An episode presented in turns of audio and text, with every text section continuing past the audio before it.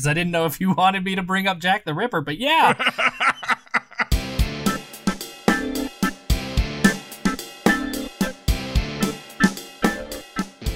Hi, and welcome to episode CineNation. My name is Brandon Sparks, and here on CineNation, we discuss film genres and the tropes and stories within them. For the month of July, we have been discussing movie musicals, and today I have a special guest with me. Thomas is not here, but a few years back, early in the show's run, back in like 2016, I promised a friend of mine that one day we would do an episode about musicals, and that never happened. But now it's 2021, and I'd like to finally welcome that friend of the show, and that is my good buddy Sean Randall. Sean, thank you for coming today. No problem. Y'all did do one episode that touched on musicals, I think, because I called in. I called in with a question. Oh, which one was that? I honestly don't remember. Maybe it was just my question that was about musicals. Was it band movies? Because we did that. I think it might have been band. Yeah, movies. It was the band. We did an early episode of the band movies, which we just recently redid for a month. Yeah. But you even like talked about pre that. I think even before we redid. Oh, probably. Redid the show as like a genre show. I think you were like. Because you actually listened to all of our episodes at one point. Yeah. And I think my first thing that I wrote for you guys was about the movie musical. And it was about Hamilton. It was about small, little-known production called Hamilton. Yeah. On Hamilton, yeah. And look where we are now in the current modern world. Exactly. The answer was Lin-Manuel Miranda. So thank you for coming. We're going to dive into musicals today, and I want to hear your knowledge about the movie we're talking about. So as I said, this month we're talking about movie musicals. We've talked about the history of the genre. We talked about the way music and songs are used to move the story along, but most importantly, the way music reveals things about character. We've also talked about how many of the movie musicals that have been adaptations of original Broadway musicals, specifically with the original West Side Story from 1961. And when talking about these adaptations, we talked about how some of these make these stories cinematic, while some might not fully grasp why musicals are being made into that movie musical. Because I think this is something we're going to talk about today with the movie we're talking about, Sweeney Todd, Dean Barber, Fleet Street. And Broadway shows have a different structure than films. And they also can have a different perspective because you have an audience that you're working with in the room. And with film, changes need to be made. And I feel like today's movie, Sweeney Todd, Dean Barber of Fleet Street, which we'll just call Sweeney Todd because it's a long title, handles these ideas of the structure and perspective, I think, very well. And we'll dive into that. Before we dive into the film, Sean, we're finally here. Can you tell me why this was one of the movies you picked? Because you gave me a few lists, and we tried to kind of design it for the month, and this is the one we decided upon. So why did you pick this movie? Okay, look, honestly, part of the reason was, one, you told me that Thomas picked Across the Universe, which, you know, I wanted to, when that was a choice, I was like, well, not very many people defend that movie, and I would like to, but you told me Thomas did. It. Yeah, he did. But another reason I picked it, other than the fact that it is one that I have seen both the stage version and the movie, which admittedly, because, you know, sometimes there's a lot of movies that I just haven't seen, and a lot of stage musicals that I haven't seen either. I have listened to a ton of stage musicals, but I haven't seen a bunch of them for reasons we can talk about later.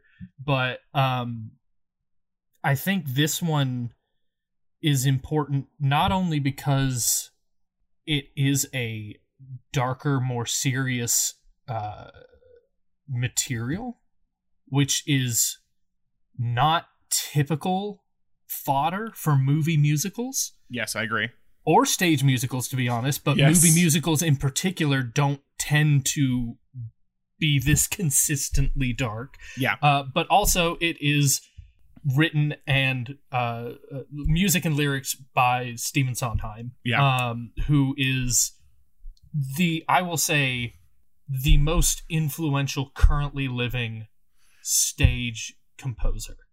I think that's a fair thing to say, partly because the bigger name who has already been brought up, Lin-Manuel Miranda, has been directly influenced by Stephen Sondheim in big ways. He's been influenced by, like, a lot of the people that came before him. And, you know, like, that's part of what Stephen Sondheim's influence is. But we you know, talk about Sondheim's influence later. But I think it is interesting that I think talking about Sondheim is an interesting path, is a more interesting path to the movie musical, to the modern movie musical in particular. Than, you know, chatting about like Evita or something like that. Yeah, I feel Thomas, if he's listening, just turned off the episode because he made his point. He made his theory or his made his opinions of Sondheim known in West Side Story. But I will give Thomas credit. Thomas did push for us to do this episode because I think he said, he goes, you kind of can't not talk about Sondheim when talking about movie musicals. So he is aware of that and talks about that. When you talk about how it's darker and it's heavier in terms of, I guess, material, I think because when researching for this, I began to realize that a lot of people who like this movie don't really like musicals. Yeah. I actually I had a friend that, and this was something I don't know exactly where it fits into the process of the episode, but I wanted to talk about the trailers for the movie because I actually did have a friend. This came out when I was it came out in Christmas, so I would have been a sophomore in college. Yeah. And I had a friend who went and saw the movie in theaters and came back and was like, yeah, I really liked it, which is weird. I didn't know it was a musical, and I usually hate those. Yeah. But it was good. But on the flip side, I read something earlier today that talked about in the UK, there were people that walked out of the theater once they realized it was a musical, because if you go back and you watch the trailer, one song, an important song, but one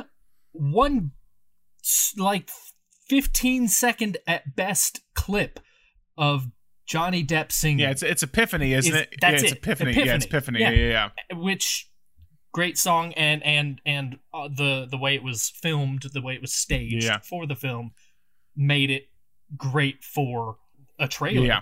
But that was it. Name another movie musical that does that. Like I think another one that did it. not as big of a musical, but I remember like Tangled did that. For anime, because that has music in it. I don't know if it's considered a full blown. It's a musical. Okay, yeah, it's a musical the same way. Like if it depends on how you're gonna argue, because I will argue that certain movie musicals fail to really dig into the musical aspect of what they are. Like I think Mulan and even Frozen falls apart at the end. Both of them, their third act falter. When it comes to really committing to being a musical. And those are, I know, animated movies. Live action, they tend to carry through if they're a musical. But yeah, even the animated movies like Tangled and things, or Frozen 2, they do tend to play at least some music and, you know, like show some singing. Yeah. But also you tend to expect it. It's a Disney movie, it will have singing. That is a factor that is a cultural known. Well, I know Tangled, brief aside, but I know Tangled changed kind of its marketing because it was Princess and the Frog didn't do well, so they turned it from Rapunzel to Tangled and like they changed the name. Pushed Flynn Rider in the trailers a lot more. Anyway, so we'll dive into Sweeney Todd now. Sweeney Todd, for those that haven't seen it, it is streaming currently on Paramount Plus and Hulu. You can also rent it probably on Prime or Apple, wherever your movie's from. So it's the Sweeney Todd is 2007 film adaptation of the famous musical of same name with music and lyrics, as we said, by the legendary Stephen Sondheim. The film is about a man who returns home to London after being exiled for several years in prison. I believe it's in Australia or someplace. Yeah, he's sent to Australia. Yeah. After being wrongfully put there by a jealous judge by the name of Judge Turpin. Before going into prison, the man was named Benjamin Barker, and he had a wife, a daughter, and a successful career as a barber. And after being released, he now goes by the name of Sweeney Todd, and he seeks revenge on the man who put him there. The now twisted man, filled with vengeance, has lost his wife and his child, and is now in custody of the judge. And when he returns, Sweeney is reunited with his old landlord, Mrs. Lovett, who runs a meat pie shop below what used to be his apartment. And soon, Sweeney partners with her to reopen his barber shop in hopes of finally completing his revenge against the judge by killing him. So the film stars a quintessential 2007 cast, with Johnny Depp as Sweeney Todd, Helena Bonham Carter as Mrs. Lovett, Alan Rickman as Judge Turpin, Timothy Spall as Beadle Bamford, Judge's right-hand man, and Sasha Baron Cohen as Pirelli, a rival barber of Todd. Now, Depp was just coming off the massive success of Pirates of the Caribbean trilogy. The final one had just been released that summer. Depp, now a very problematic person to talk about, and understandably so. Also that summer, Helena Bonham Carter had just made her first appearance as Bellatrix Lestrange in Harry Potter and the Order of the Phoenix, which also starred Alan Rickman and Timothy Spall. And also the year before, Sacha Baron Cohen had just broken out into the mainstream with Borat, so this was seen as a big turn for him because he'd been only known for comedies. It's weird watching this movie now and seeing Cohen. I was like, oh yeah, I forgot there was this was the kind of breakout movie where he began doing prestige stuff, yeah, and not just comedy. Well, at the very least, it was the first time the most people, I would say, had seen him do something that wasn't a character. Yeah, exactly. You know, that wasn't just an extended SNL skit or whatever you want to call what he does, what he's most famous for. This is the first time where it was like, oh, he is an actor performing a role. Yes, exactly. In a set story. In a set story. And that was part of the, I think, not marketing, but part of the interviews. So what's he like? They were asking everyone, what's he really like? Because it's the first time, you're seeing him an actor. And I think Depp and Burton were just oh, he's amazing. He's such a nice guy. He just really gets into his characters. I think Depp compared him to Peter Sellers. So it's very much this is where you started to see Cohen oh, he's going to be an actor and not just, like you said, doing characters. Mm-hmm. So that's the cast. Now on to the crew. The film was directed by Tim Burton and one of his most Tim Burton projects, but also it's definitely the darkest Burton has ever gone.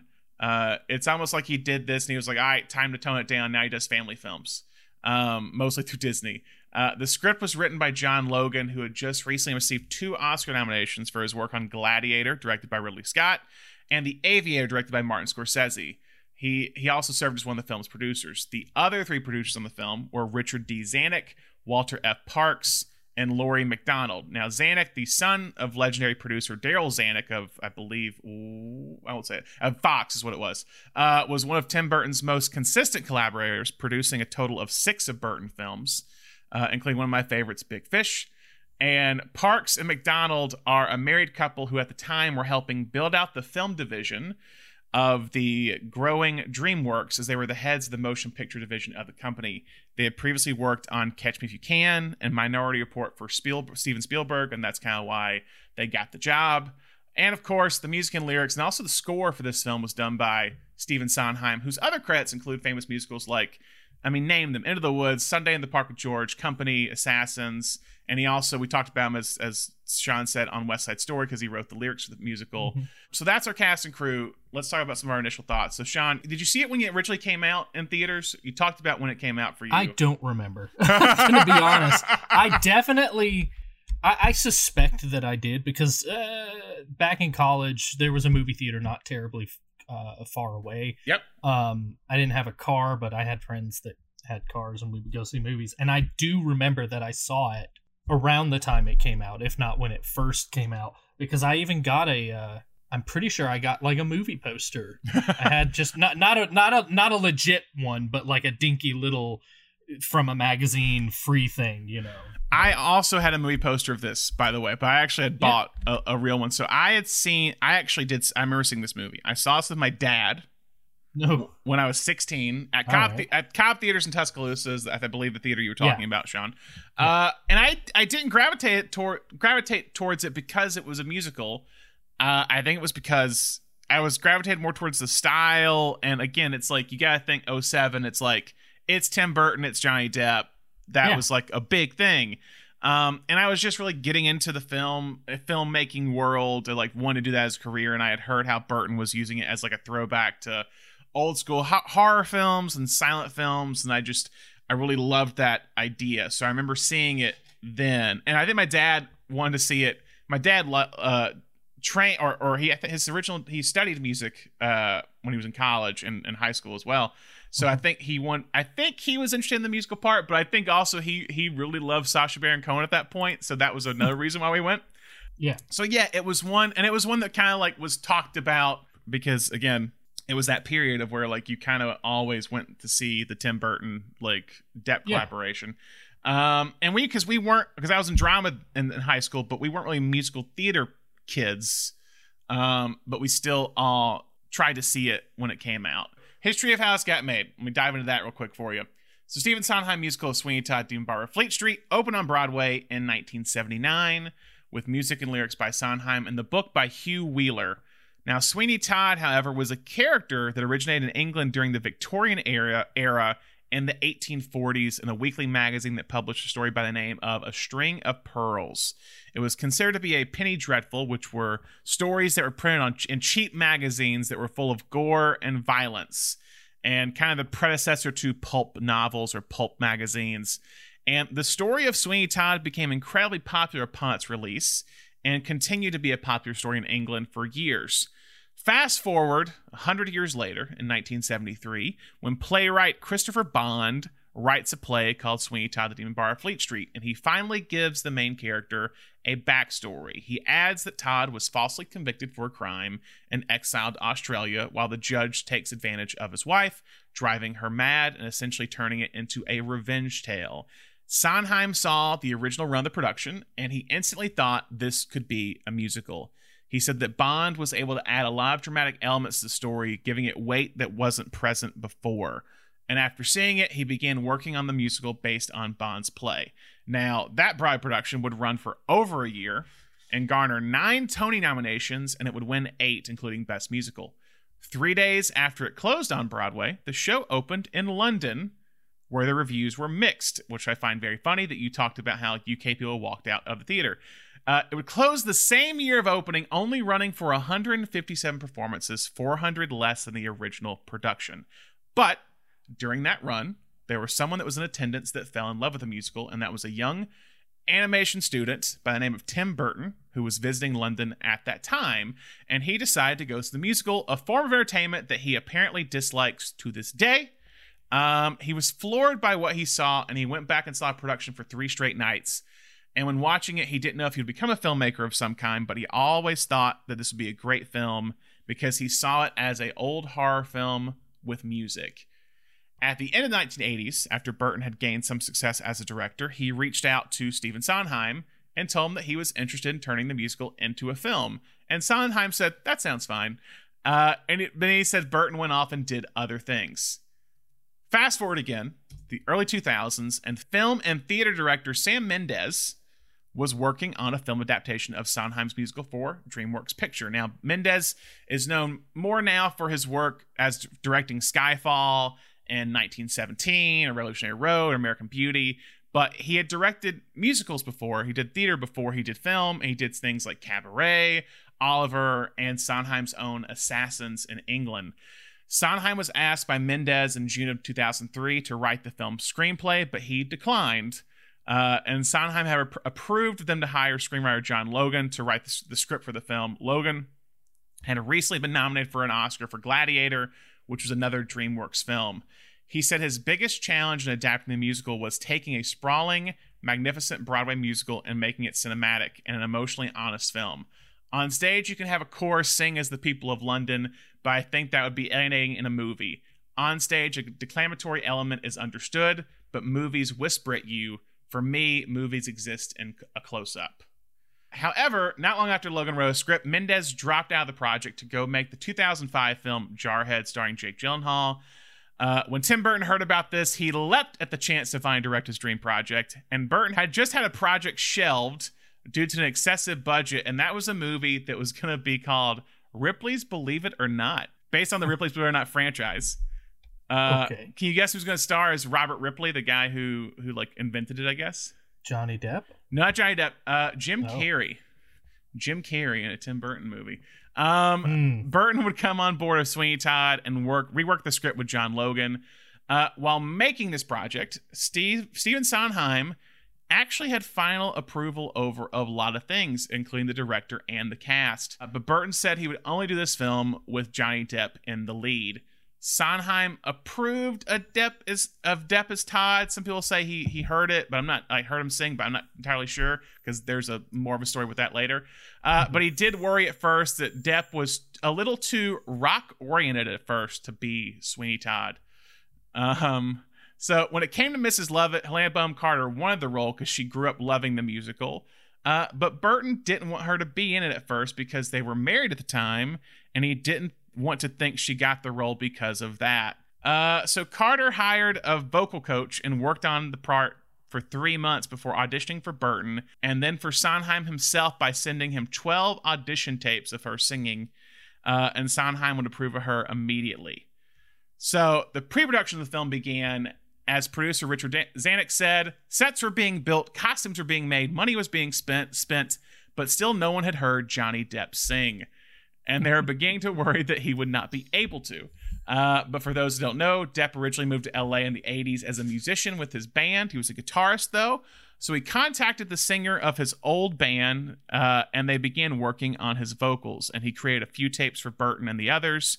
The first song he said he ever sung, was My Friends. And once they heard it, they were happy with what they heard, and their kind of worries were disappeared. After that, the cast was rounded out with Alan Rickman, Sasha Baron Cohen, Timothy Spall, and newcomers Jamie Campbell Bower as Anthony and Jayne Wisener as Joanna.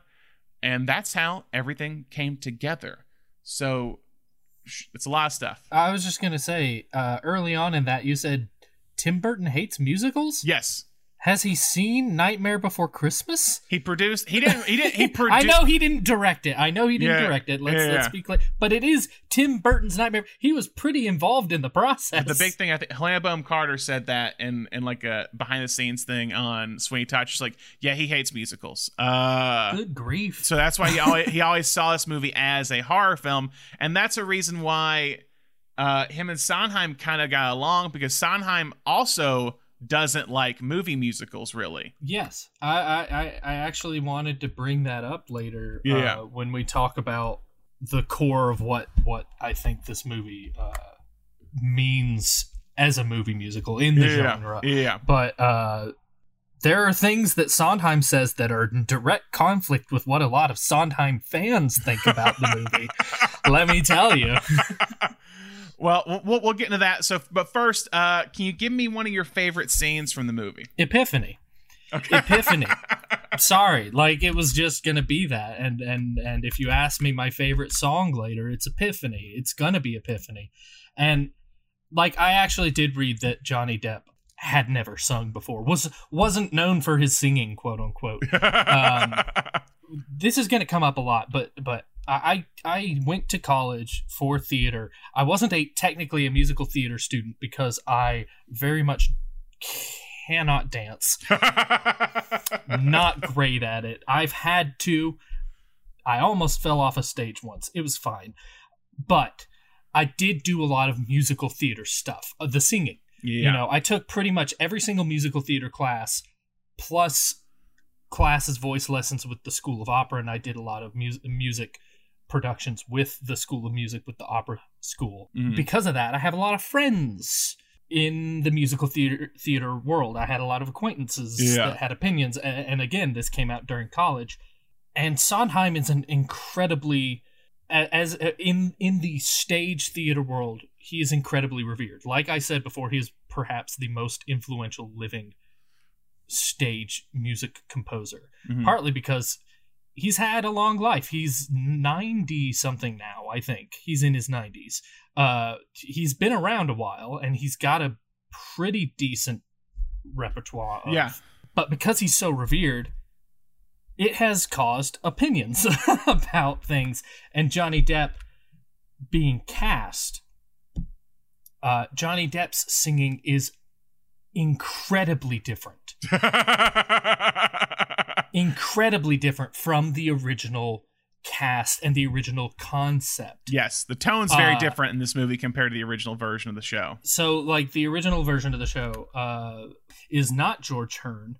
I have to look it up again because I always thought it was George Hearn. Yeah, George Hearn was. But George Hearn is the second one. He was the first national tour. Yeah, he's the second one. He's also the one that's on the taped version of the show. He's perhaps the most famous one. Yeah. But the original Broadway recording and original Broadway cast was Len Carew. Yeah. I don't know if I'm saying that right. I'm sorry, Len.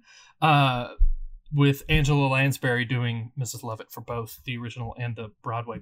And a side thing, I know Victor Garber. I didn't know that either. It's Anthony, yeah. So they don't like his singing. They don't like Depp singing. So the thing is George Hearn in particular, but even Len Carew, the theatrical version is a very broad, boisterous baritone sound. Yeah. Loud, big baritone. Depp didn't do that, and I think Burton didn't want that either. Yeah, because you mentioned a quote in your breakdown of it, rock oriented. Well, no, not the rock oriented thing. Uh-huh. The part where someone said the movie is done in close up. Yeah. John Logan, the writer. Yeah. Yes, it's a whisper, and I 100% think that is a big part of what this movie is, and that's a big part of what Epiphany is to me. Mm-hmm.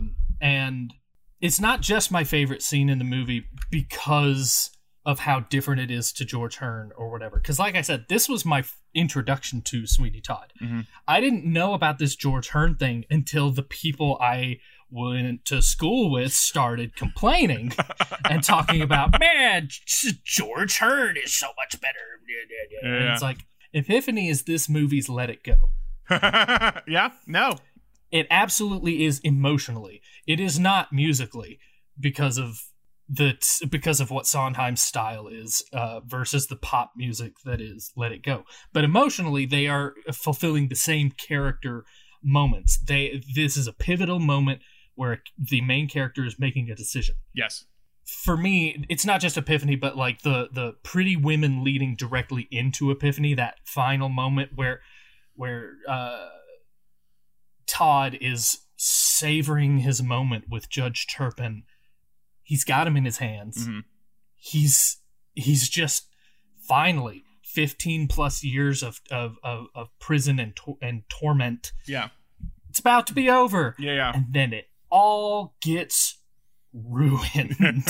It's all ruined. And in that moment, he finally snaps. Yeah. He has been walking towards snapping at a steady pace the entire movie just before, and this happens super quickly. Mm-hmm. In the timeline of the film, he literally just killed spoilers. No, he just killed Pirelli. He just killed Pirelli. Spoiler, he's gonna kill a lot of people.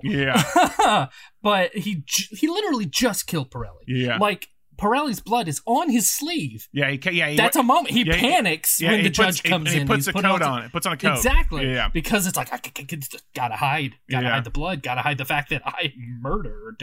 But that literally just happened. And that moment is step one of him finally committing to the snap. That's the first time he kills. And it's not the revenge kill. Like, no, it's been about revenge. That's what he's been telling himself. And what Epiphany does is he decides, he goes back to where he was at the beginning of the movie. There's a hole in the world. Yeah, and Great Black Pit. Yeah, Great Black Pit. Yeah. And he goes back to that and says, but I know how to fix it. Yeah. Kill everyone. And what's great about the moment is that it isn't just, I'm going to kill everyone. It's, I'm going to kill everyone. And then I break down and I'm crying because I am suffering loss. Yeah. He's in the chair. Come on. Sweeney's waiting. I want you, bleeders. You, sir. Anybody. Gentlemen, I don't be shy. Not one man. No, nor 10 men. Nor 100 can a sweet dream I will.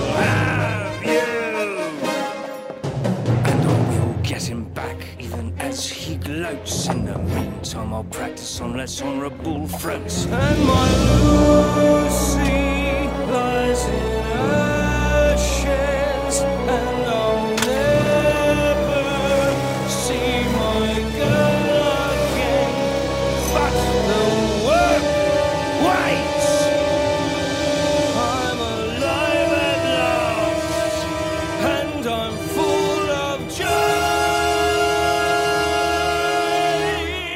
talked about close-up, and I heard Burton say how, like, you can tell he doesn't like musicals, I will say this, because he plays a lot of it in close-ups and medium shots. Like, musicals tend to be wider and larger in scope in terms of how it's framed, like in a cinematography way. And really kind of the only time he does that fully is an epiphany when it's that long crane up of Depp with his arms out kind of at the end. And then that's when he's with people, and also when he's not with people at the kind of the Joanna part. That's when it gets wide a lot of times. He'll get wide a little bit in the streets and stuff with like Anthony and stuff with Joanna and Reprise and everything, but he doesn't get wide because it's very contained a lot of the time in the Mrs. Lovett's pie shop and the barber shop. He doesn't get wide a lot of the time. Yeah, Epiphany is also one of mine because of all the things you just said. I think it's a great inner monologue of the character. And structurally, again, what I like about this movie, what it does very well, because I've been thinking about this a lot lately when looking at the month of movie musicals, and I was talking to a few friends last night kind of about this movie and a few other things, which I hadn't watched this movie yet when I discussed it, but I was talking about how, like, structurally a musical is very different. A Broadway show is different than a film, because I remember I watched In the Heights recently, which I loved, but with Broadway shows, you have that middle act break. You have that big, huge number, and then you get 10 minutes to go to the bathroom and smoke break or whatever you want to do. And then you come back, and usually a lot of the times, there's somewhat of a time jump in that act break. And that end of act one always leaves you on a question, or it's a character that has, like, I have fully committed to this new idea. And you're going to hop into Act 2 and see kind of where they're at now after committing to that idea. Right. And this one does a really good job. This goes into a scene I really like, is him building his chair out. Yeah. That's kind of the transitional point from Act 1 to Act 2, which you don't see in the musical, if I'm not mistaken. Closes with a little priest at the end of Act 1. That's when they both committed to, we're going to kill people and then turn them into meat pies and sell it to the neighborhood. That's the thing. Which is a weird choice because, like you just said, usually you end on the big number. You end on Epiphany. Epiphany would usually be where most people would end Act 1, but... It's a two-person... Sondheim wanted that absurdity. Yes. And dark comic moment to be where it ended. But also to argue that this story is a two-hander. It's Lovett and... True. And Todd. And so if Todd makes a decision, we're still Lovett hasn't made a decision yet. So Lovett basically goes off of Todd's decision and makes her own decision. So the show ends, the act one in the movie in Broadway terms ends with that. Here's the decision that's been made. You're gonna come into act two and see the ramifications of those decisions made. And that's usually gonna happen in the midpoint. What happens in the movie, that doesn't happen until like an hour and 10 into the movie. It's a little over a halfway mark, and that's what I think makes this work more as a film, is because it's not beholden to the structure of a Broadway show. Is that it really cuts a lot, and Burton said they did this a lot. They cut a lot of the secondary character songs. Oh, yeah. And kind of stayed with the leads more.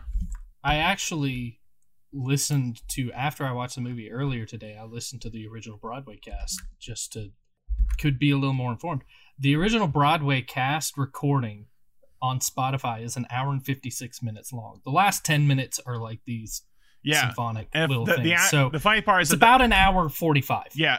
The singing. Yeah, the funny part is that the movie itself is an hour and 56 minutes long, exactly, with credits and everything. But yeah, the soundtrack for the film is about an hour and 12 minutes. Yeah, they cut at least 30 minutes of singing out of the musical. But also, like, it's not like everyone's like, oh, they cut my favorite song, because that happens sometimes. We're like, well, oh, some people do that. But that's what I needed. Like, man, I need to tell you, the musical theater crowd, a lot of them were upset. Really? A lot of them were insanely upset. The one I heard The big one that I heard was cutting the Kiss Me song. The Greek, cutting the Greek chorus. All right, let's go. We'll dive into that now. Yeah. Yeah. It's not really favorite scenes, but I want to discuss this as a movie musical, so we can do it now. Yeah. So, and I think this goes into framing it as a film as opposed to framing it as stage. This ties directly into the intimacy. Yes. The film is done intimately, right? In close up. The stage musical has a chorus, like a lot of musicals do. Mm-hmm. The people of London are a character. Yeah. And they are framing the story. The musical, the stage musical, starts with the Ballad of Sweeney Todd, Attend the Tale of Sweeney Todd, during which they tell you what is happening. So you get rid of the Greek chorus because you don't need it. Yeah. I think Tim Burton said something like, cut the Greek chorus because why tell them to attend the tale when I can just show them the tale. Yes. Show them the tale. Yeah, exactly. And that's the idea. So that's why I mentioned earlier about perspective of how, like, when I look at certain musicals, I'm like, okay, how do you adapt that for a movie? Because it's like, say, example is In the Heights recently, where mm-hmm. that's the most relevant one. But like it's very much built in of like, Usnavi is talking to the audience a lot of the time. It's the opening of In the Heights, and a lot of musicals will have that opening number that establishes the world, and the Ballad of Sweeney Todd establishes that world of the tone of Sweeney Todd. So In the Heights does a very similar thing. In the show, Usnavi's talking to the audience about, let me show you my neighborhood of Washington Heights. Well, they can't do that in a movie, so they have to create an audience for the character to talk to, because it's so inherently in the musical, you have to have that song. Attend the Tale or Ballad of Sweeney Todd and the chorus, smartly, you just go, oh, we could just lift these out and we're not really gonna miss them in terms of a visual story. So that's gone. Attend the Tale of Sweeney Todd. Attend the Tale of Sweeney Todd. He served the dark and eventual God. He served the dark and eventual God. What happened then? Well, that's the play, and he wouldn't want us to give it away. Not Sweeney. Not Sweeney Todd. But even on the street. I want to go off. You're talking about intimacy, like the intimate kind of nature of a film. An example of that is Wait. Either Wait, right, or the other song that she sings to Toby. No one's gonna harm you. No one's gonna harm you. Which is mostly his song. But also, she does have a little. There's a lot of intimacy between the two. Yeah, and yeah, she has a line in there. Exactly. So it's, what I'm saying is that those are played, like, I think Wait, if I'm not mistaken, is played a little bit larger on stage, when Wait in this movie is much more intimate and much more subtle. Easy now, hush, love, hush. Don't distress yourself, what's your rush? Keep your thoughts nice and lush. Wait. Hush, love, hush. Think it through. Once it bubbles, then what's her? Watch it close, let it brew, white. I want to run through a few scenes that we like here, because I know we've discussed the kind of like musical structure and all that, so I want to get back to favorite scenes. Yeah. I love the Pirelli reveal in the barbershop. Sasha Baron Cohen going the over-the-top Pirelli on the contest, but the reveal when he goes up to the barbershop and he's just like, no, I'm actually this guy instead. It's just David Bankins. Yeah, whatever. It ends up going like from like a very aristocrat type accent, a very I guess a foreign accent, and it's like faux Italian. He's supposed to be Italian, yeah. But and then he ends up being like, no, I'm actually Cockney or what. He ends up like, it's like, oh, I used to be a little boy who I used to be a boy swept for you. Yeah. So swept all the hair. But like, it's a great reveal because it's Cohen. Because I'm just like, oh, this makes sense. He's a con man. It's just a wonderful movie. He's like, oh no, that's my stage name. And I think that scene's great. I think him and Depp are great in that moment, but Depp doesn't say much because Depp's being tested, or Todd is being tested now. Will Pirelli get in my way to my ultimate goal? And that's what the killing happens. The killing is essentially done because Pirelli is standing in his way. A great revenge tale is when the protagonist's vision is cloudy because of their obsession with revenge, is that everything else is ignored. So what I always found just very, I think, very brilliant in how it's done, this is in the Sondheim musical and then also in the movie, is that Sweeney's character has everything he wants in the final 15 minutes. His wife is there and she recognizes him, and his daughter is in the same room, hiding, but they could easily figure out, you're my daughter. But when he hears the judge's voice, he quickly kills his wife to dispose of her, so the judge won't see her in there.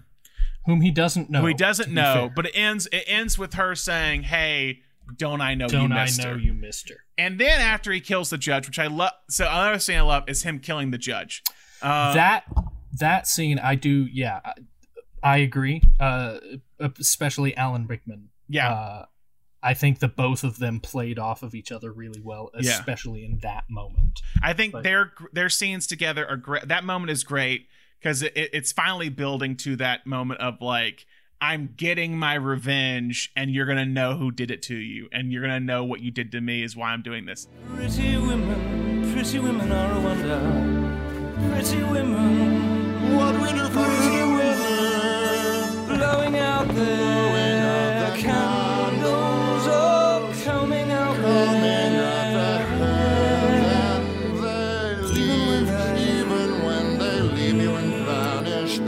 somehow can still remain there with you there. How seldom it is one meets a fellow spirit with fellow taste, in women at least. Is that? Years no doubt have changed me, sir, but then I suppose the face of a barber, the face of a prisoner in the dock, is not particularly memorable.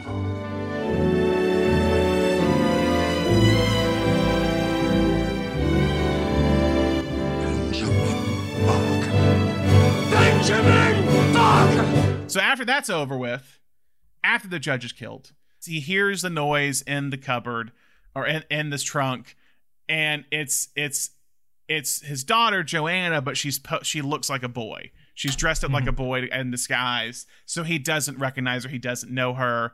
And when he's about to kill her as well. And I don't know if this is in the musical or not, but it is. The line when he goes, "Forget my face." Oh, I know that part of when he's. I thought she just gets away from him in the musical. I think maybe she just escapes. Yeah, I think she just escapes. But that might also depend on who's doing the stage musical, to be honest. But what I like in this moment is he's literally telling her, and if you just, I guess, the subtext of this, but he's not knowing, he's already saying, "Forget who I am. Forget my face. Do not remember me." And so he's basically saying, "Forget your father. You'll never that's kind of the underlying of that. And so it's a great moment, and he lets her off, and she goes. But yeah, that kind of the whole kind of final sequence to me really works in those moments, with the killing of the judge, with the revenge tale plot, the reveal when he actually sees that it's his wife that he killed, and the realization happens that he had it all but was so obsessed with revenge. Another scene I like that we didn't discuss, it's a little priest. Like, a little priest, I think, is a fun duet with them. It is the punniest song in perhaps all of musical theater. And good grief, the stage musical version. They chopped the version down in the movie. Yeah. Cut it down so much because the stage musical version is 7 minutes and 15 seconds. I cut down 2 minutes of it. There were so many more puns in the stage musical version. It's insane. But things need to be cut, as we said before. But it's still a good moment between the two of them hatching this little screwy plot. Yeah. Like they are both messed up people. Yeah. and the thing is too, like the original musical, I think, has more comedy in it. It's a dark, twisted comedy, but this movie still has a lot of dark humor in it. It's mostly done visually, though. That's the thing. I keep harping on that, of like the importance of tackling a musical for film. But the visuals I think of, it's the Alan Rickman sentencing the child to death by hanging, and it just cuts to this little kid who's just sitting there, sobbing. Yeah. But it's Alan Rickman being like, "May God have mercy on your soul." Like it's like a 9-year-old boy. But that visual, I think even in Joanna Reprise a little bit, where it's like, it's a very like sentimental and like endearing song in a way of like him dreaming of his daughter and all that. And then Anthony dreaming of his love of Joanna. But Todd is singing about like dreaming of his daughter that he doesn't know and kind of imagining her. Mm-hmm. But then it's paired with him killing all these men very over the top, with blood spurting everywhere, and he's just casually doing it. But it's like, and the song's just so like not romantic, but it's very like loving in a way. And then it's just like, oh yeah, I'm killing all these guys just for it. And if I never hear your voice, my turtle dove, my dear, I still have reason to rejoice. The way ahead is clear, Joanna.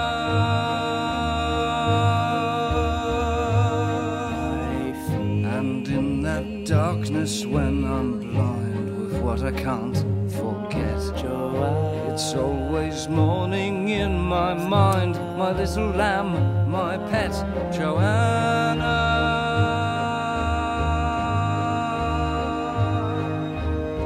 You stay, Joanna, the way I've dreamed you are. Oh, look, Joanna, the star.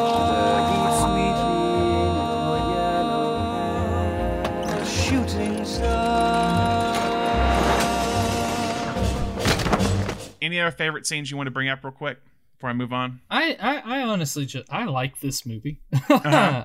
I really do. It's hard for me to say like, that's my favorite because of how Sondheim works, mm-hmm. where it all builds on everything is built on everything, you know, but I will say there is a shot, the last shot of the film, essentially, basically the last shot when Toby kills Todd. Yeah. I will say also the cinematography for the movie is actually like, I think people might dismiss it because it's Tim Burton. Of course, it's going to be dark and everything.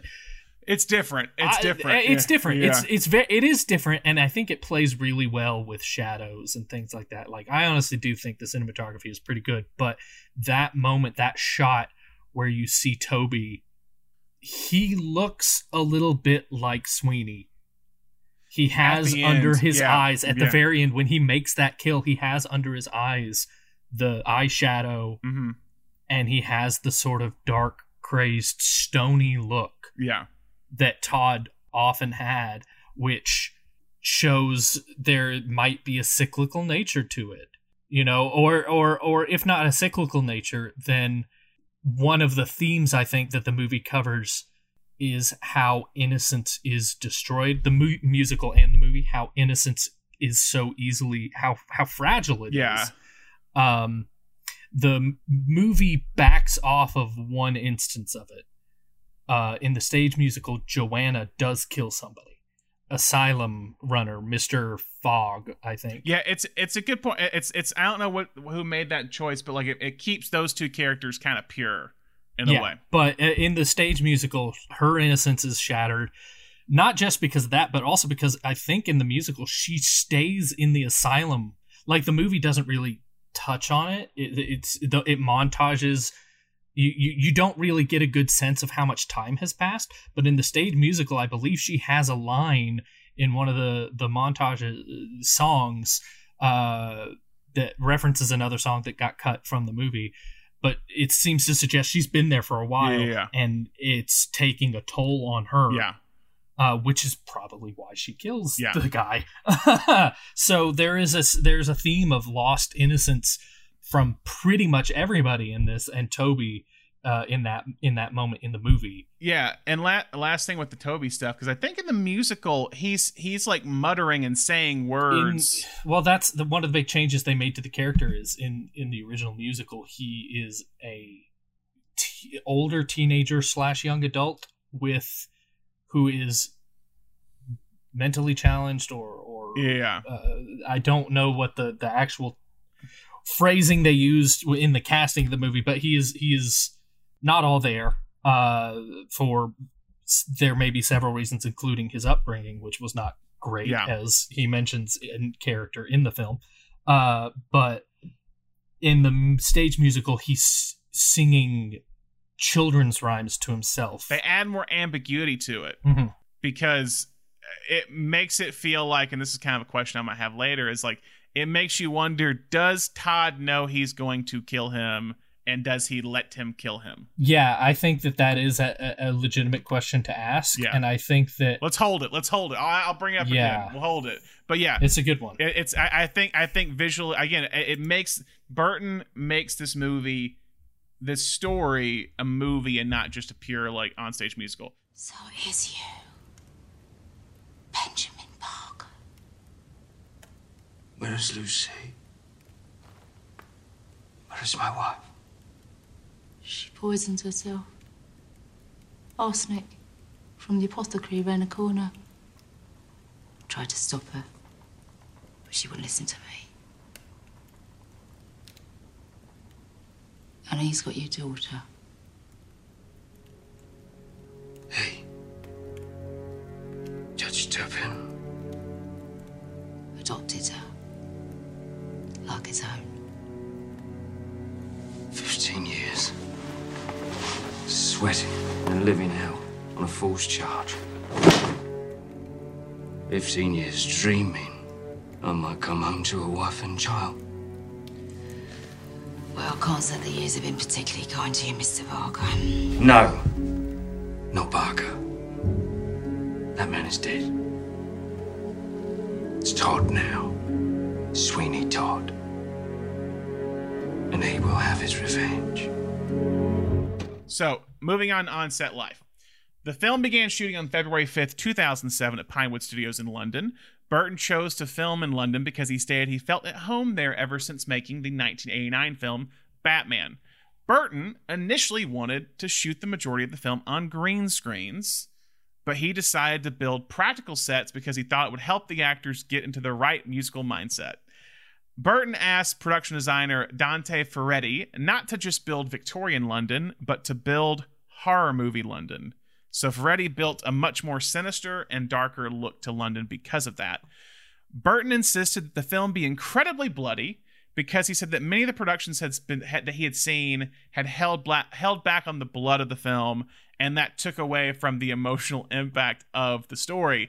They wanted to essentially show it in a very over-the-top way with blood spraying everywhere. I think Burton said that Todd is a very quiet character with all this kind of pent-up aggression or vengeance or whatever, and the blood, the cutting of the throats is his release, is what it is. So the blood was actually orange on set so that it would render correctly on the desaturated film stock they were using, so they used color grading to bring the red out. Crew members had to wear garbage bags so they would not be covered in fake blood. Also during filming, Helena Bonham Carter was actually pregnant with her second child with Tim Burton, so they did their best to hide it in the scenes because they were shooting the film out of sequence. Carter says you can kind of tell when she's beginning to show and when she's not beginning to show. You say that, but I had no idea. Yeah. I never noticed. Yeah. They didn't do the old trick where she was like, "Oh, I ate so much food. I have a food." Yeah, baby. No, they definitely hide it very well. I remember that being part of the press where she was talking about how she was pregnant at the time when she was like doing like the award circuit and trying to get nominations. There was a little bit of the break in the film because Depp's daughter, Lily Rose, became incredibly ill and had to go to the hospital for a few weeks. So Depp had to take time off from the film. Apparently, because of this, Burton decided to cut the film's original opening, which was the song, The Ballad of Sweeney Todd. This sequence was to include an almost Greek-like chorus, as we said, that told the story of Todd that was going to appear throughout the film.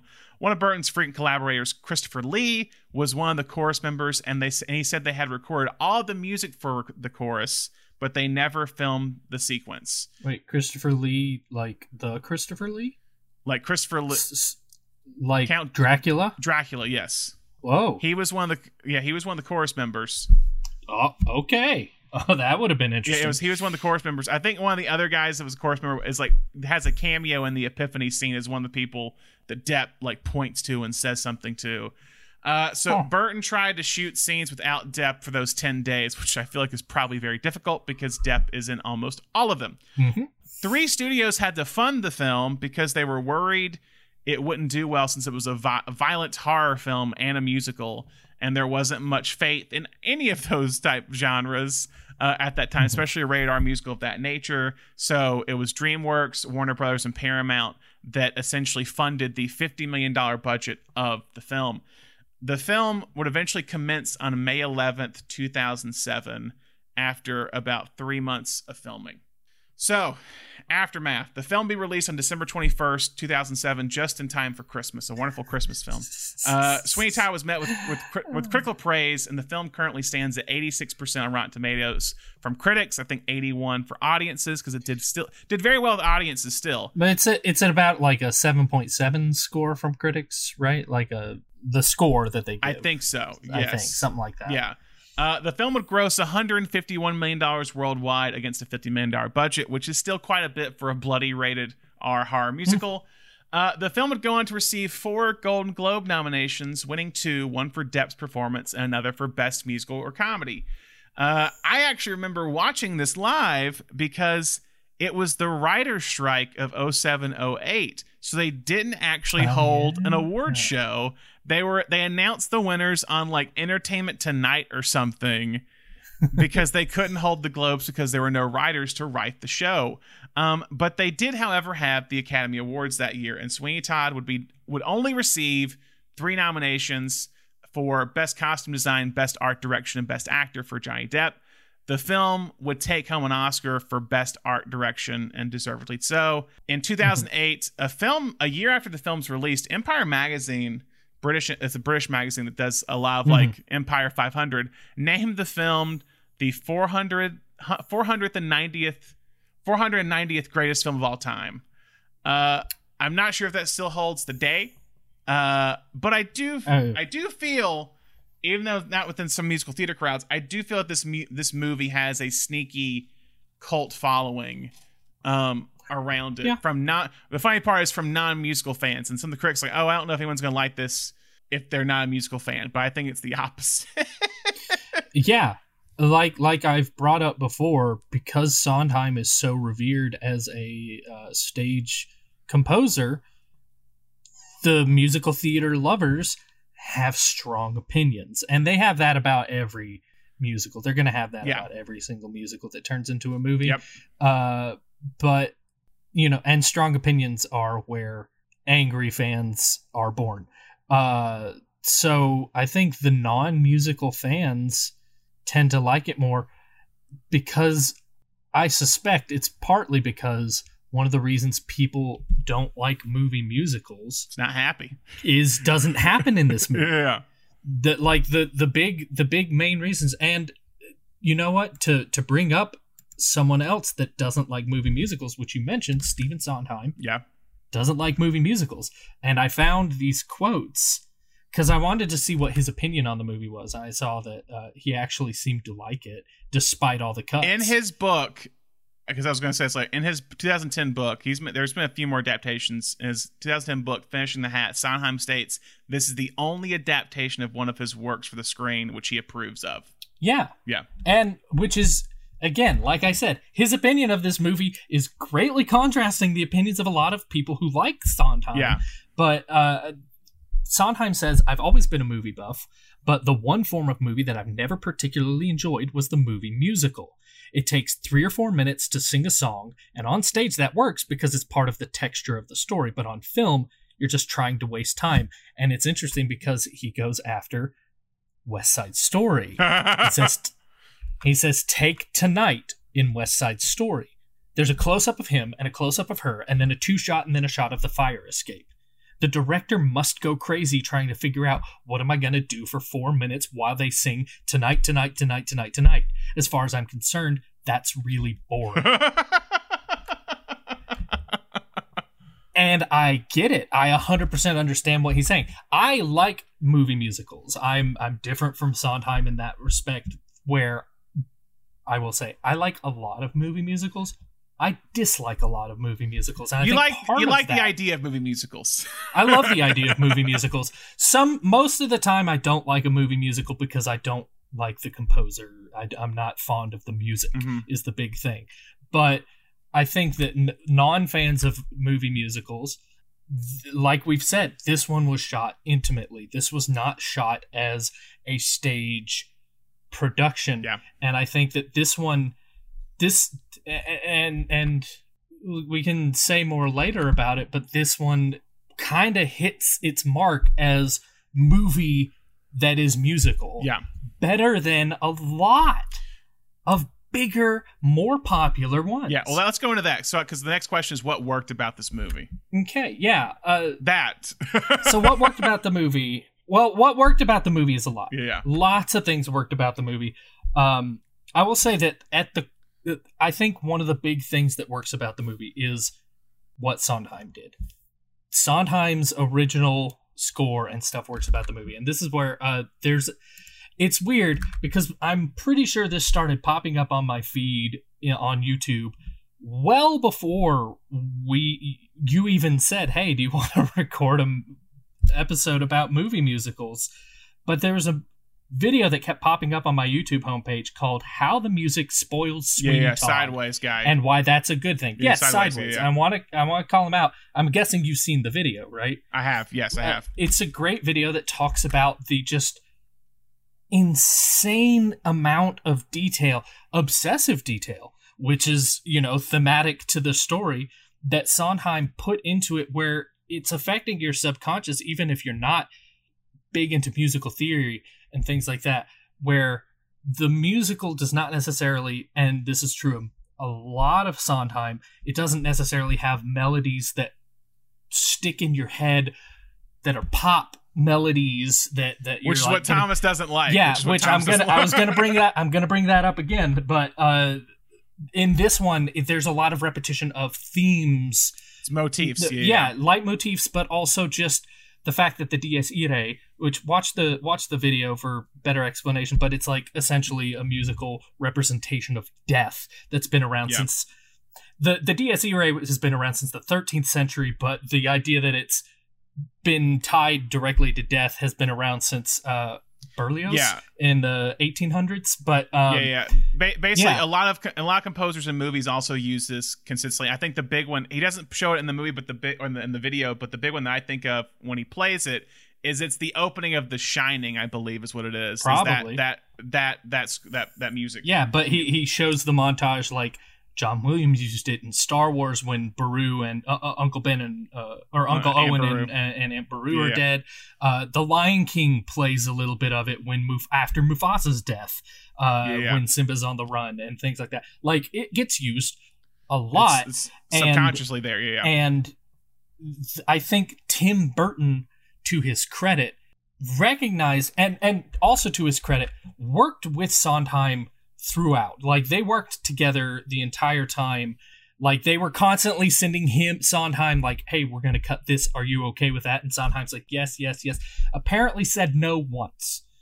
Was like, you can't cut that because it gets rid of the entire musical structure of what we're going for. What was the thing that it didn't say, actually. Like, he literally says there's just one little passage in the play that we cut a section out of for the movie, and there was one passage that Tim really wanted to cut, and I said it can't be cut because that's what establishes the entire musical structure of the piece. Interesting. But I think that's, again, to Tim's credit, like, he went to Sondheim and was like, huh? And that's why I think Sondheim, that's what works for me, is Sondheim is very deliberate in making the music a character. I agree with all that. I want to kind of keep moving quickly. So it worked. I love the casting for the most part. Someone you didn't love? Well, I don't know if it's them. I think it's, I'll get into that later in the next part of what did anything not work. Yeah. I think the casting's great. I think production design's amazing. I think cinematography's great. Visually, I think it's great. Music's great. All that. I think technically it's a really great film. The way, again, the changes they made from the Broadway version to this, I think really work for a movie, for a story that's being made into a film. Absolutely. That's the key. It's like, it doesn't have to be the same as the musical. Absolutely. And that's what I think Sondheim and Burton really fighting for. Okay, did anything not work? For me personally, that's I don't think so. There are a few moments where I'm like, the opening sequence and the transition sequence, the CGI.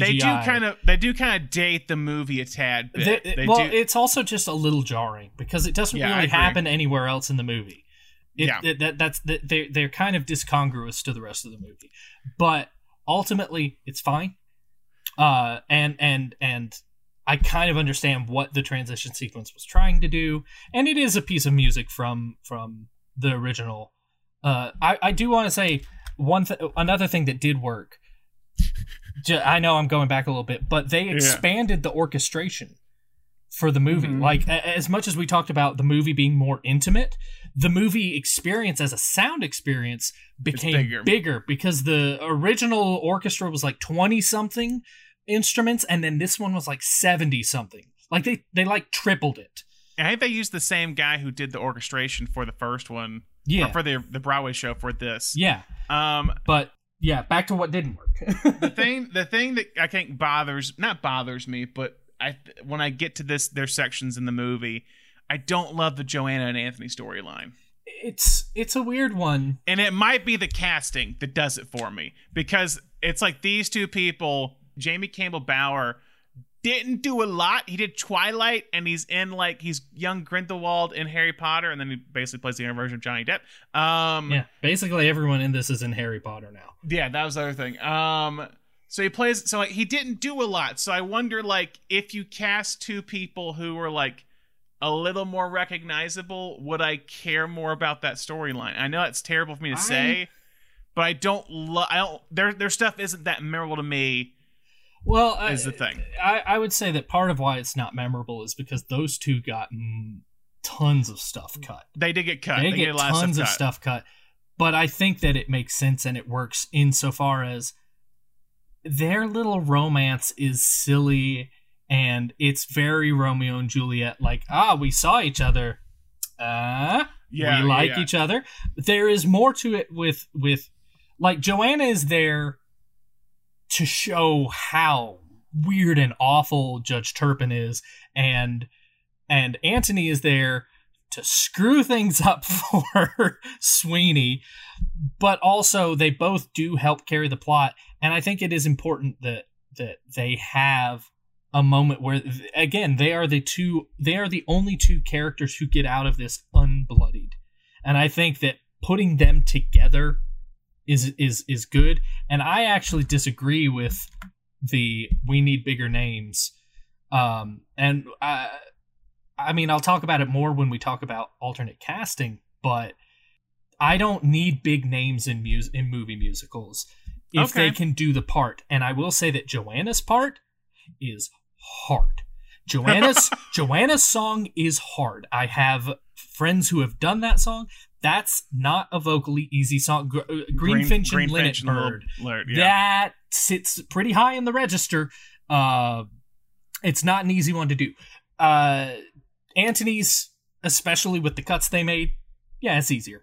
I can do that. I'm a pretty good singer. I'm not gonna say that I can go to Broadway necessarily. I think I could do it. It's not the hardest song. Let's be real. I'm joking.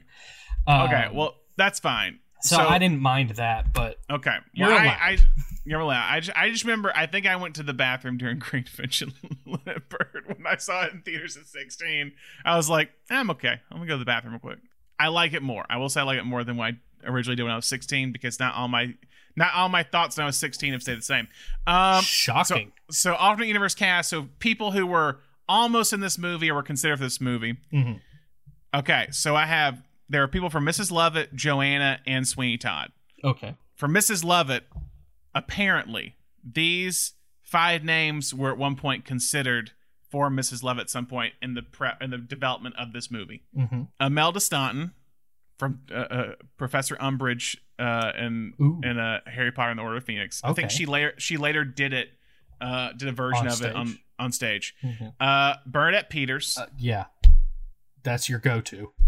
Toni Collette. Okay. Nicole Kidman. All right. Kate Winslet. I'm fine with those. I don't know. I've never heard Toni Collette or Kate Winslet sing. Yeah, Kate Winslet sang, or Umbridge. I haven't heard her sing, but you said she went and did it. She later, did it. Yeah, so. Yeah. And I think Kate Winslet had sung in a movie called, I think, Romance and Cigarettes or Cigarettes and. Oh, give me a second. I'm gonna get this right. Maybe 200 cigarettes. That's a lot of cigarettes. I know, Romance and Cigarettes. That was a musical. Okay, Romance and Cigarettes. Okay, that too. I think 200 is a different one. So those are the people. Okay, so Joanna. Mm-hmm. There's a person that Burton was looking at, but he wanted to cast an unknown. He didn't want to star in the role of Joanna. To go with what we just said, Anne Hathaway as Joanna. She is far less of an unknown than the now, granted, girl that they got. Not as, I mean, she still was known at this point in time. It was a year. This is the year after Devil Wears Prada, so that's where she's really picking up steam. It's a year after Devil Wears Prada. Because this is Jayne Wisener. Wisener, yes, played her, and this was literally her first movie.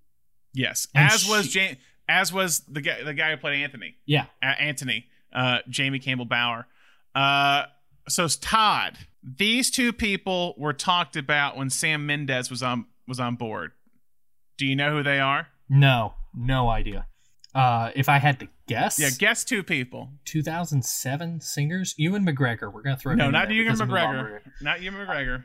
Remember when I said there were some Les Mis connections in this thing? Oh, you're gonna say Hugh Jackman. Hugh Jackman's one of them.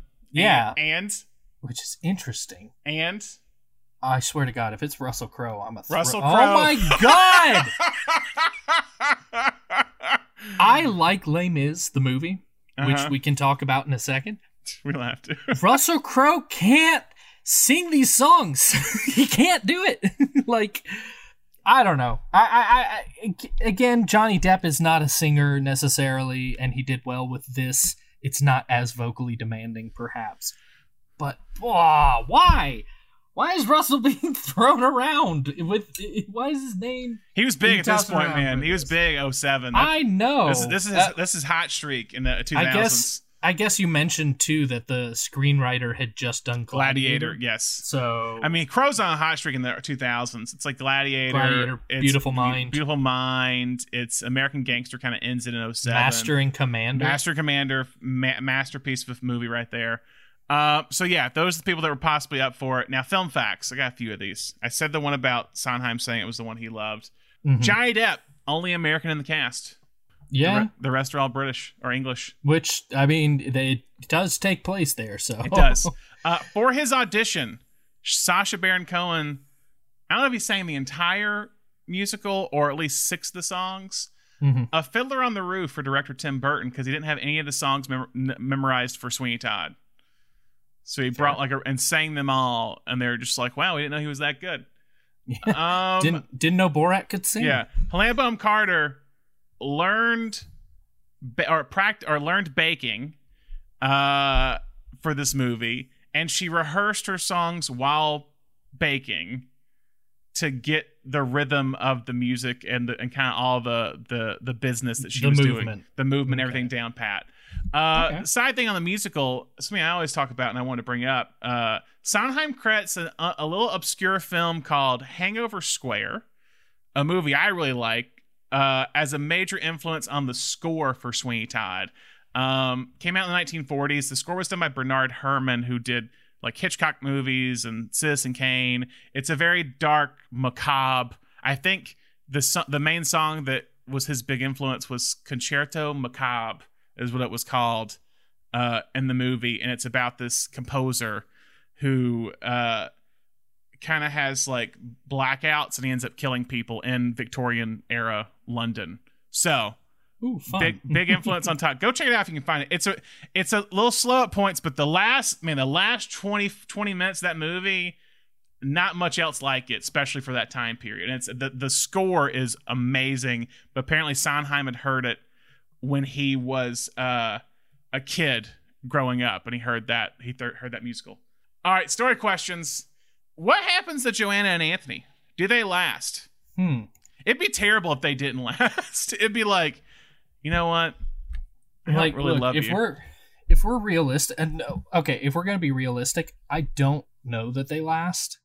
Like if we take this fantastical thing and put it into how reality works, she is going to have PTSD. Yeah, a lot of trauma there. She was thrown into an asylum during a time when asylums were the worst. Yeah, like Nurse Ratched would have taken notes on how to be awful. Asylums were horrible at this time. She had to live through a lot of that, and she watched a man just brutally murder another man specifically right in front of her. Specifically someone she knew, you know, she might not like, but she knew him. Yeah, she might have been appreciated the death, but also it's still traumatic to see someone you know get brutally slaughtered and then get threatened to be killed yourself. Yeah, and I think that's not the best mental space for a relationship to be in, for a relationship with a guy whose entire thing was, I saw you outside my window and thought you're cute. Yeah, you're not this old jag that's trapped me inside of a house. If we're realistic, it probably doesn't work within the framing of it's a fantastical music. Of course it works. Again, they are the two innocent characters. Fair. They escape. All right. Does Sweeney know Toby is behind him? And if he does he let him kill him? I don't think, when I first saw the movie, I think my interpretation was no. When I watched it yesterday, I think yes. Yeah. Because there is this deliberate long pause, and something happens on Todd's face. Yeah. There's some change, just... And again, this is the beauty of intimate movie versus stage. There is just a very small moment where something changes for Todd, and I think that's where he says, "Ah." Yeah, I think it's an acceptance because the thing is too, it's like he's looking down, and then all of a sudden, I think when he realizes that he literally like goes up enough where his neck is shown, where it's an easier cut. Yeah, if he wants to. And then Toby does it. Which part of that might have just been a necessary blocking, you know, because you got to have your throat available for the. No, I think that's actor. But I think character-wise, that's a character thing. That's a character. I do think that it works absolutely as a character thing, and I'm fine with saying, he knew. Yeah, I think he knows, or he does. He realizes someone's behind him, and is gonna make a move, but then that happens. Mm-hmm. It's one of the two. And then my final question: what happens to Toby? Do you take her over to the barbershop? Nah. Well, because he knows nothing about the barbershop. Like he was never up there. Yeah. He keeps making pies. I think that Toby becomes just he. Like I said before, it could be a cyclical thing. Yeah. I think that he's broken now. He grows up to be Jack the Ripper. I gotcha. Well, I actually was going to avoid saying Jack the Ripper because I didn't know if you wanted me to bring up Jack the Ripper, but yeah. Like, at the very least, I think he becomes a serial killer. Yeah, I don't like, disagree with that. He's a broken kid who... He's like 9 and he's murdered someone, you know? Yeah. And has committed cannibalism. Well, yeah, he's seen bodies also, too. Like, again, talk about trauma... He's seen two bodies like just float, come down from that top, and just like essentially, and has eaten human flesh against his knowledge. Yeah. Like, ooh, yeah, that would freak me out too. I don't say I would be a serial killer, but I've been there. Anyway, awards. The Paul Williams Music Award, favorite song on the film. Go ahead and say it. As we said, Epiphany, but specifically, I think Pretty Women into Epiphany. I do, if I was to pick a number two, Pretty Women, absolutely. I love not only the juxtaposition with Epiphany, but also I just love the interplay between him and the judge, and yeah, I think him savoring, and the way that Tim Burton shot. Again, this is not the music itself, but the way, I will say, the way Tim Burton shot that and played with the anticipation of it was very good as well. The way it was shot. All right, I'll go with that. Epiphany. Well, Epiphany, Pretty Women. I like Epiphany, but I Pretty Women is also like in my top three. I think it's Epiphany, Pretty Women, and A Little Priest for me. Those are kind of the three. I think my third one would be Joanna, but the second. The Reprise. Like, I do love Joanna, just the original, but the Reprise like better. You had talked about before, there is a fun juxtaposition because Todd is being thrown in. Yeah. And I like that. It's fun. There's a hole in the world like a great black pit, and it's filled with people who are filled with shit, and the vermin of the world inhabit it. But not for long. They all deserve to die. Tell you why, Mrs. Lovett, tell you why. Because in all of the whole human race, Mrs. Lovett, there are two kinds of men and only two. There's the one staying put in his proper place, and the one with his foot in the other one's face. Look at me, Mrs. Lovett, look at you. No, we all deserve to die. Even you, Mrs. Lovett, even I. So Beatrice Straight Award, actor, actress, limited scenes that kills it. This is like someone who's like in like less than like four scenes, like less than 10 minutes. So this one and the next award, these are both, I feel like for this movie, because it is such a small cast, it's very similar. I agree, but I think this is Sasha Baron Cohen for me. Yeah, I think the idea of that kills it is Sasha Baron Cohen, and I think part of the reason that he gets to go to that kills it is because that song is hard. He hit that high note. Yeah. Like, that is a notoriously difficult high note to hit for a male actor. Mm-hmm. It's, or anyone. Like, and he is only in there for a very brief two scenes, moment, basically. But he is very impactful. Yeah. Yeah, two scenes, not even basically. It's just two scenes, and yeah, very impactful to the story, very memorable, very. One song nails the song. To shave the face, to trim the beard, to make the bristle clean like a whistle.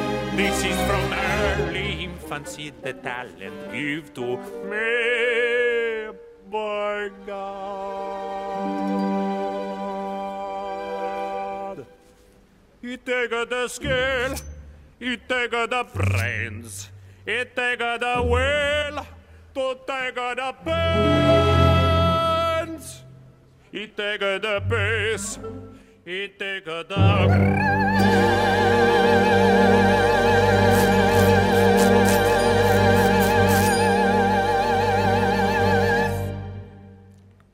winner is Todd. All right. Annie Potts X Factor Award, supporting actor, actress that is most memorable. This one I'm giving to Timothy Spall. Interesting. Okay. Tell me why. Okay. Partly because supporting actor, I don't include Alan Rickman as a supporting actor. See, I do. Yeah. And I recognize that's why I'm saying, to me, he's a main actor. I know he's limited because the two core actors are Depp and Carter, but he is the primary antagonist and the focus of the revenge. So to me, he very much is a central thing, even though he isn't present physically, he is present plot wise through the entire thing. His presence informs the entire story. But Timothy Spall, and like every time Timothy Spall shows up, Beadle Bamford. Yeah. Sorry. Every time Beadle Bamford shows up, he's just the slimiest, skeeziest, most awful, even in comparison to Turpin. Yeah. And it's very memorable to me. Like, Glad, as always, to oblige my friends and neighbours. That scene in like we mentioned before, Pirelli. Pirelli. Yeah, like that moment is just like, oh, you little. like Spall, I think Spall, very, very, very, very infrequent through the movie, still just kills it and just the little moments that he's in there. Mm-hmm. Are very memorable to me. That's fair. I liked the argument. For me, I'm going with Rickman, but we'll give it a We'll give it co-supporting actor. That's fine. Yeah. I think Timothy Spall is a guy underutilized a lot. He's a lot of Mike Leigh movies. He was very big at this point, I think, because of Potter. He also did Enchanted the same year in 2007. It was Enchanted, Sweeney Todd, and I think he briefly appears in Order of the Phoenix, but he's in Potter around this time. I have news for you, my friend. In order to shield her from the evils of this world, I have decided to marry my dear Joanna. Oh, sir, happy news indeed. Strangely, when I offered myself to her, she showed a certain reluctance. Excuse me, my lord. May I request, my lord, permission, my lord, to speak? Forgive me if I suggest, my lord, you're looking less than your best, my lord. There's powder upon your vest, my lord, and stubble upon your cheek.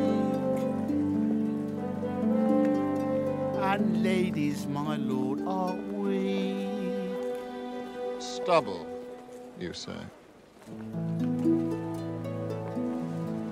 I'm sorry, I'm a little overhasty in the morning. All right, Gene Hackman MVP award. The person who carries the movie, director, actor, etc. Sondheim, I've basically already made this argument, but the just amount of effort and thought put into the intricate, the levels of the music and the repetition of these themes and these motifs, this movie doesn't work without that music.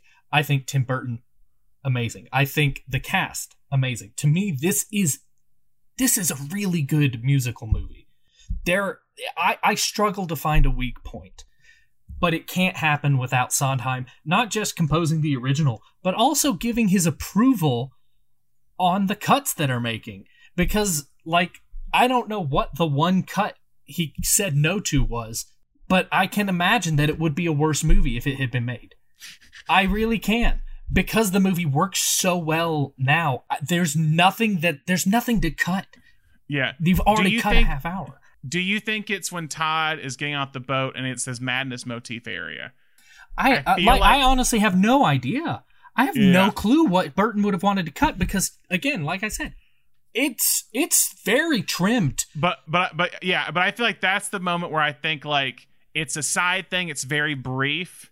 But I think that establishes his whole, his big mindset for the entire rest of the story.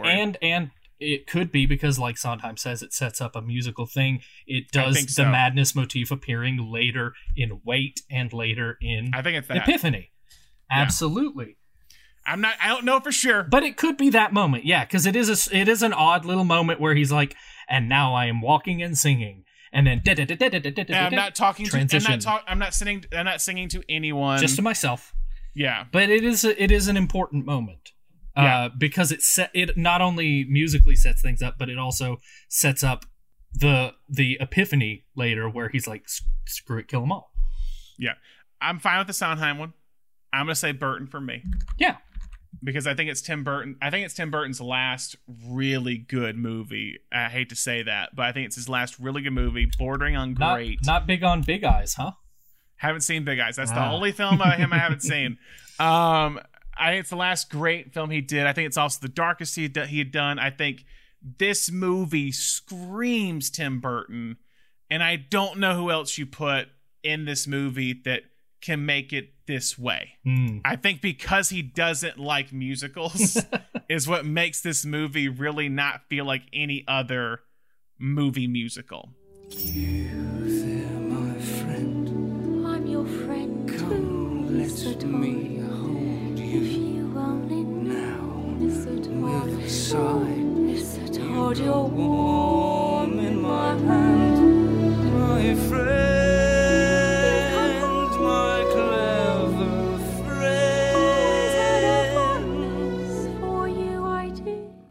final questions.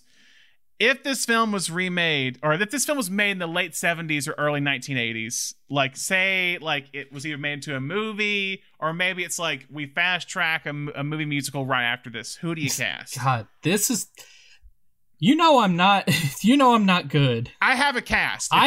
Some. Okay. And okay. I have some interesting choices. Okay. I want to hear yours. I'm going to go ahead with the cop out. Mrs. Lovett, okay. Angela Lansbury. Okay. Yes. Cop out. Straight up. But to be fair, I get it though. I not only did she originate the role, but she's also an accomplished film actor, an Academy Award nominated actress. She can sing, she can act for movie as well as stage. I think that she's absolutely, I don't think that every stage actor can transition to film. I think she can and has and is great. So I think keeping her, like you're literally immediately casting the movie, keep her. This is where things get weird. Sweeney Todd. Uh-huh. There are a couple of names. So I will say that I pitched this to some friends because I was like, I'm bad at movies and I don't. And I want to come back. I want to go back to what I said before about the unknowns. Yeah. My biggest thing when casting movie musicals, and it worked this time, even though it maybe shouldn't have, they cast Johnny Depp and they cast Helena Bonham Carter, neither of whom were necessarily singers. Thank goodness they could pull it off.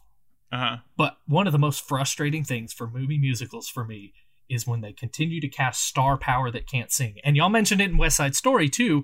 Y'all brought up My Fair Lady and Audrey Hepburn, which caused a lot of to-do because non-film actress Julie Andrews, who originated the role, was there. And as we learned immediately, she could have done it. But wanted to do it, but she gets dubbed over. Audrey Hepburn gets dubbed over, and West Side Story, several people get dubbed over, and this happens a lot. This isn't a new thing. This isn't Les Mis, Russell Crowe. This isn't Phantom of the Opera, Gerard Butler. This is a thing. We must cast star power, and I hate it. But the premise of this exercise is think of stars. So... here are the weird things. Okay. For Sweeney Todd, either Tim Curry, who can sing and who was he was about in his 20s, I think, at the time. Okay. Or Robin Williams. Robin Williams did Popeye in 1980, 81, somewhere in there. I think it's 80. Yeah. Robin Williams, we know, can sing. And 1 Hour Photo, I haven't seen the full movie, but I have seen Insomnia. I have seen Insomnia, but I have also seen clips from 1 Hour Photo that creep me out. He could be terrifying. And that's the thing is he was a good actor and could do the dramatic moments. He just had that long career of comedy and also a reputation for putting comedy in his roles, like in Good Will Hunting. I think I would be interested to see them audition. That's the thing. That's for me is like, these are the people I want to see audition. I don't know if I'm casting them because I need to know that they can do the singing. Yeah. But so I've got those two as possible Sweeney choices. Judge Turpin, another weird choice, but Charles Grodin, who sang in The Great Muppet Caper in what is an actually really great duet with Kermit the Frog about how they are lusting over Miss Piggy. It's an excellent song, and he does very well, and you don't expect him to be a singer. You don't expect Dad from Beethoven, singer, but he kills it. And I double-checked. Yeah. He's not dubbed. That's him singing. That is the Heartbreak Kid singing. For Lucy, minor role, but I was thinking that it could have been for Joanna, but it turns out she was in her, like, 40s. So I had to go with Lucy. I wanted Mia Farrow, I thought could be an interesting, because she sang in The Last Unicorn. Okay. So I know she can sing. So she could be in it, but for Anthony, if we're going with someone we've heard of, Alan Cumming was 18. Was he performing at that time? Absolutely, musicals, stage musicals. Okay. And he did. He played the MC when Sam Mendes, whom we mentioned before, when Sam Mendes did Cabaret. And I listened to him just before we started recording, just to make sure he had the right. And he can sing. And he's Scottish, so I'm assuming he's been forced to be able to put on an English accent, as most Scottish actors in film have to. Yeah. So yeah, I think he would have been a young enough fresh face, and at the time fairly unknown, which, you know, fits the criteria. Which is what you want. Which is what I wanted, you know? Like, yeah. I want someone who can sing more than I want a star. I like your Todd more than I like my Todd, because my Todd was kind of just a, like, pull of, like, who's hot at that moment, and who would I see doing, like, who's not a singer that would all of a sudden, like, I'm gonna try to sing, and that was De Niro. Whoa. Yeah, but I'll tell you, I think you will. I did a Beatle and I did a Judge Turpin. All right. And I think you'll like both of these. Beatle Bamford, Bob Hoskins. Ooh, I do love Bob Hoskins. I think Bob Hoskins was somehow incredibly underrated as an actor. Yeah. That would have been interesting. Yeah, and he's popping around British. In the 80s. Is he British? He's British. Yes, he's British. I always forget that, because literally the only movie I can think of him where he plays a Brit is Hook.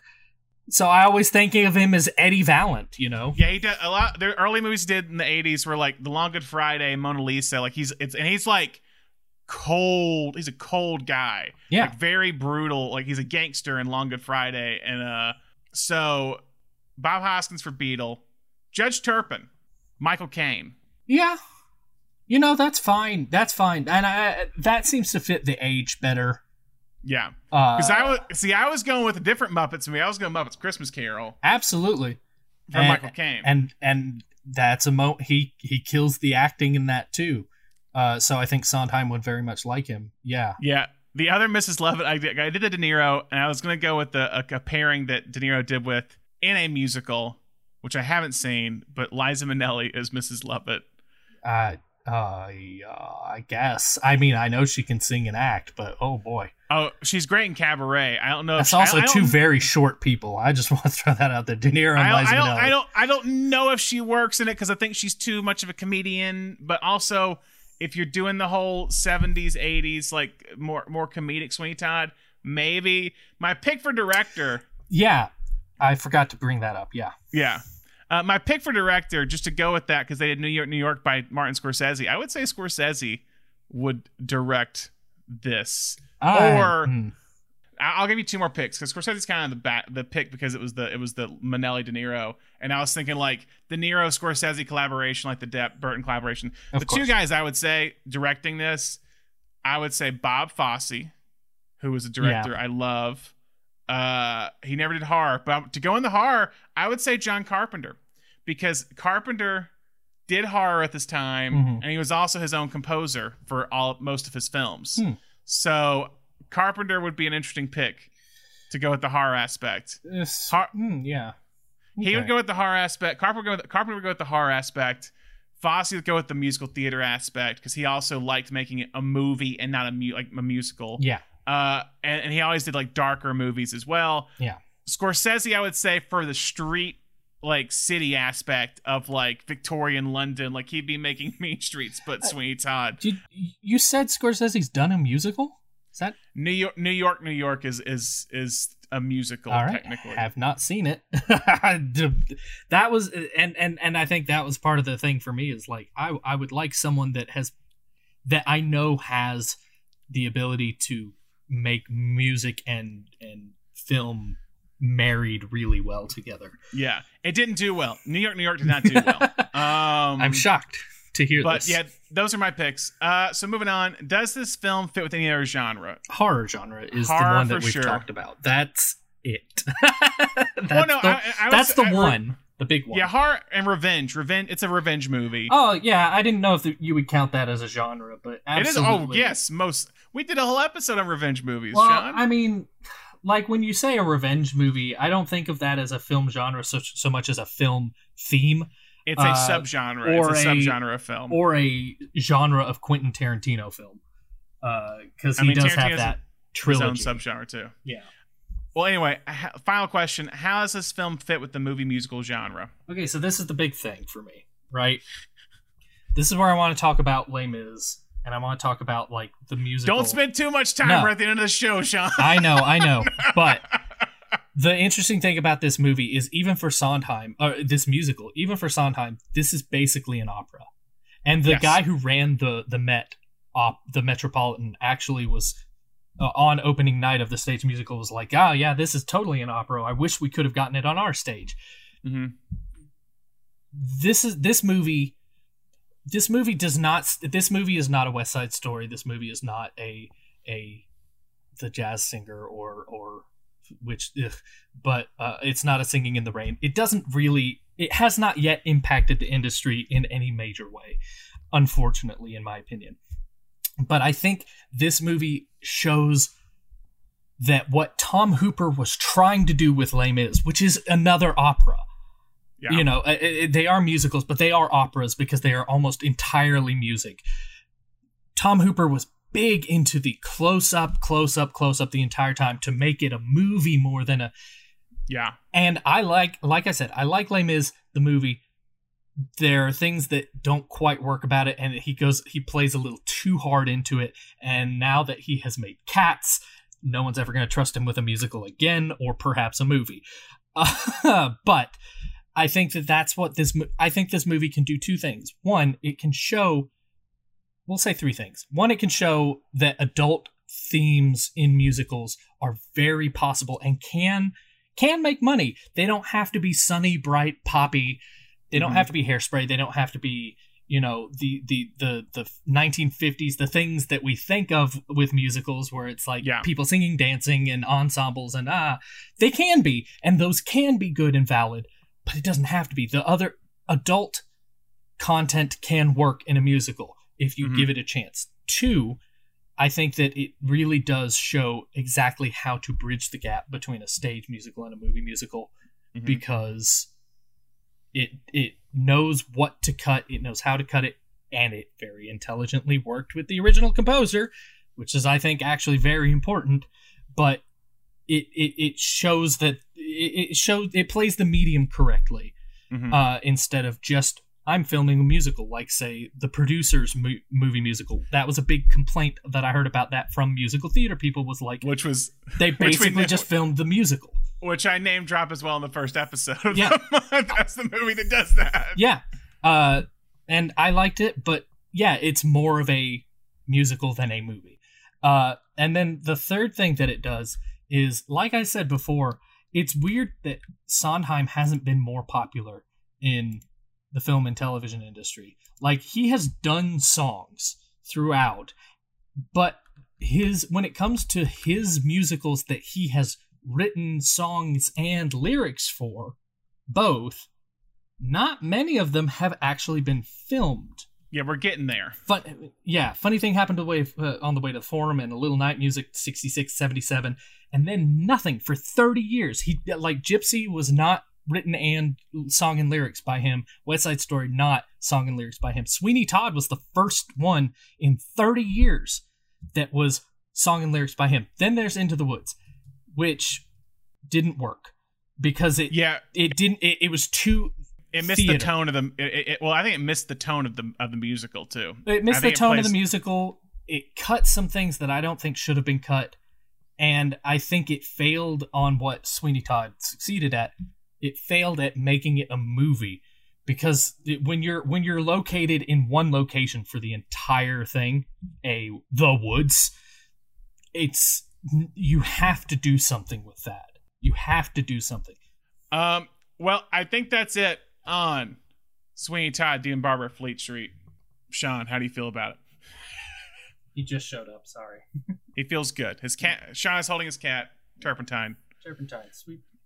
Got clean teeth and everything. All right. So that's all we have for you. Make sure you subscribe to CineNation Podcast, Now Podcast, Spotify, Stitcher, wherever your podcast. And if you haven't already, make sure you write us a review on whatever platform you listen to the show on.